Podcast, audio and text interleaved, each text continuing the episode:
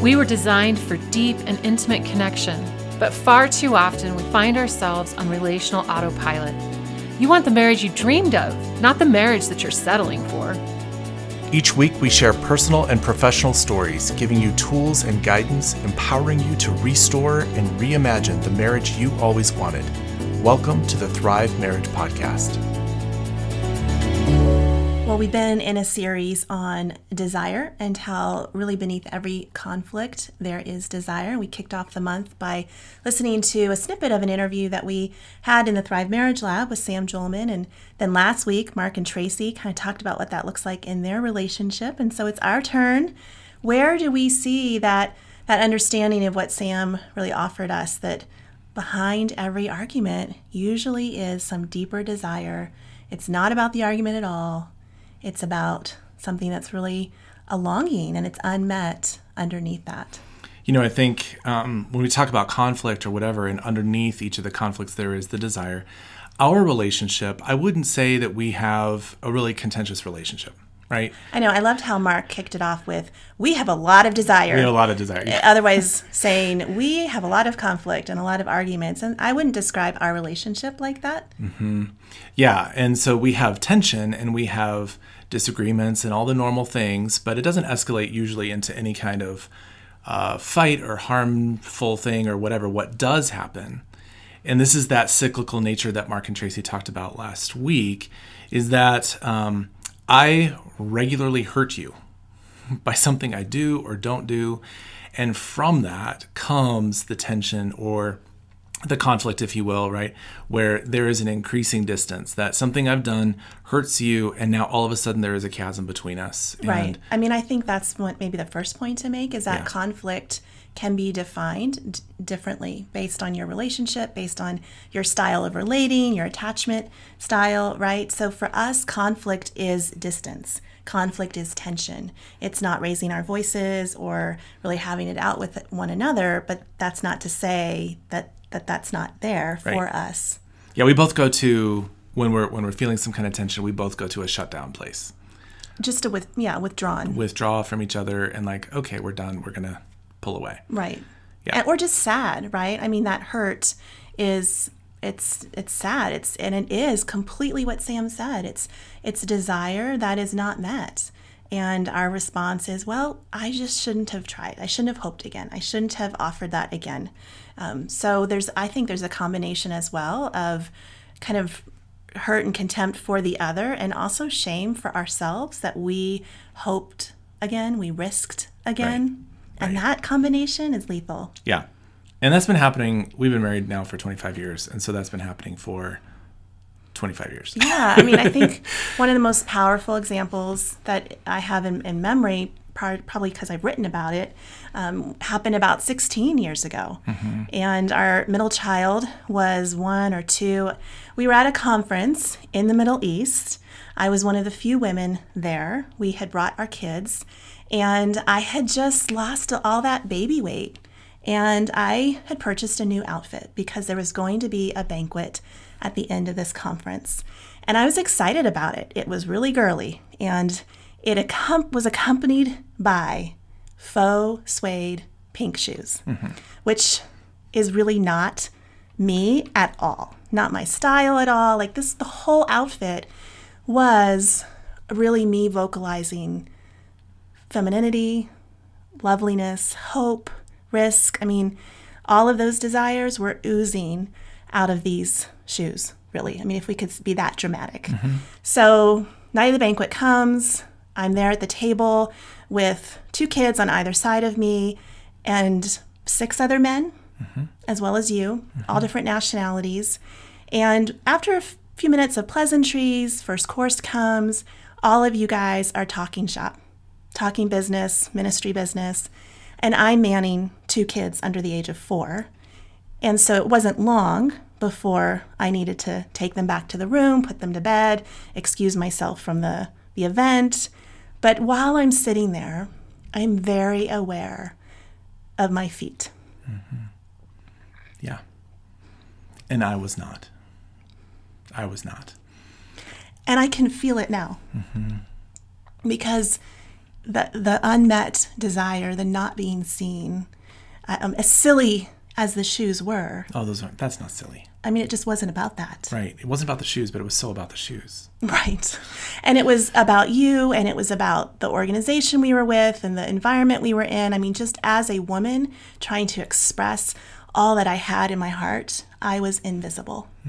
And so I remember going back alone as a mom with two young kids, putting them to bed, and slowly taking off the new shirt, the new skirt, the new necklace, and last each shoe hmm. and putting them in the shoebox with the silica gel hmm. where they remained mm-hmm. unopened for 13 years. Mm-hmm. And if that doesn't symbolize how long a hurt can be held, I don't know what does. Right. And I love that you brought it up from 16 years ago, right? That that that is a that is a pattern of where I continue to miss you and underneath, you know, what I can explain what's usually going on for me, but really underneath it, it's not about what's going on for me, it's what's going on for you and how I have missed you, how I don't notice, how I don't pursue. And so rather than a, a conflict or a fight about it, we, you know, you go to a place of hurt, I go to a place of shame. How could I let this happen again? Right? There's something underneath that I desperately want to notice you. I desperately want to see those things. I desperately want to have a sense of like um, undercover intimacy that we have at the table that I know the shoes are there too, right? And yet I don't. I miss. I, I, I, I, I just keep doing it. And that desire to be seen on your end is where most of our tension, you know, or your end or my end, whichever place the desire is, it's it's it's that the desire is not being seen or met. Yeah. And I would say in some ways there's been great improvement in those 13 Yay. years. But in some ways the stakes are even higher because I am even more fearful to mm-hmm. make to take that risk when I do. My the level of my desire has like exponentially increased Right. because it's a huge risk.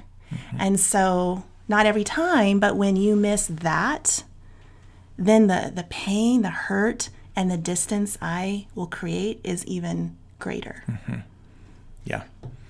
And that's where we find ourselves. That's the tension. And the recovery from that is not just let's negotiate a new way to handle the kids, let's find a way to figure out the budget. It's not those kinds of conflicts. It's far, far deeper and a lot more personal. And it comes really out of our stories um, of what we bring literally to that table in the Middle East, right? The stories that we bring there.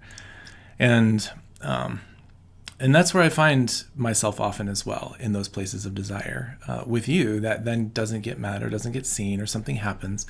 And that's our place of conflict. And the, I mean, here's the hard thing like, that's just being a human. Right.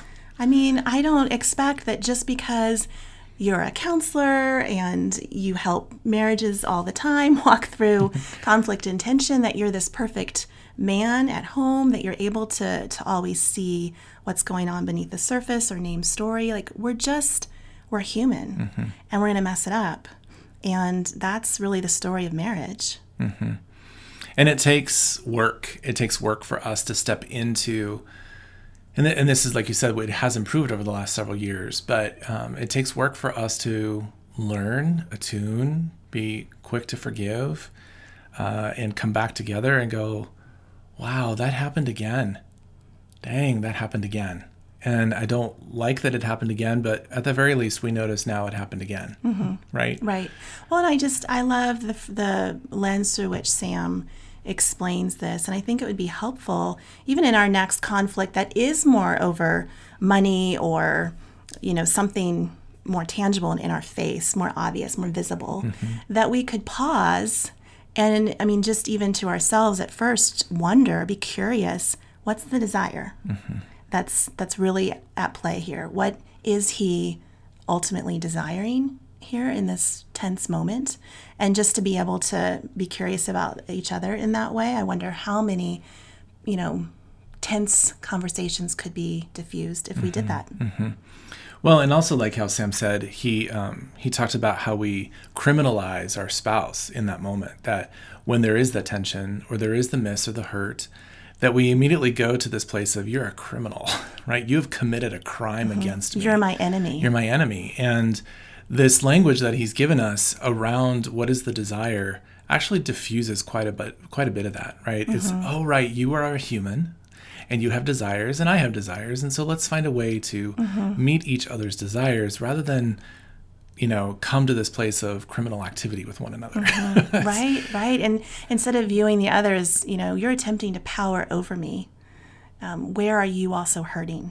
mm-hmm. right now yes yeah and to offer grace in those moments and, and presence in those moments rather than go to the to the young place that just inevitably inevitably shows up there. Mm-hmm. Yeah. yeah. Okay, so let's let's go practice that. Okay, sounds really good. Thanks for listening to the Thrive Marriage podcast, where each week we're bringing you personal and professional stories to help your relationship. You can learn more about us at restorationcounselingnoco.com or find out more about the Thrive Marriage Lab membership community over in our digital laboratories, restorylabs.com. We open membership up only twice a year, so make sure you join the waitlist to be the first to know. We'll see you same time, same place next week.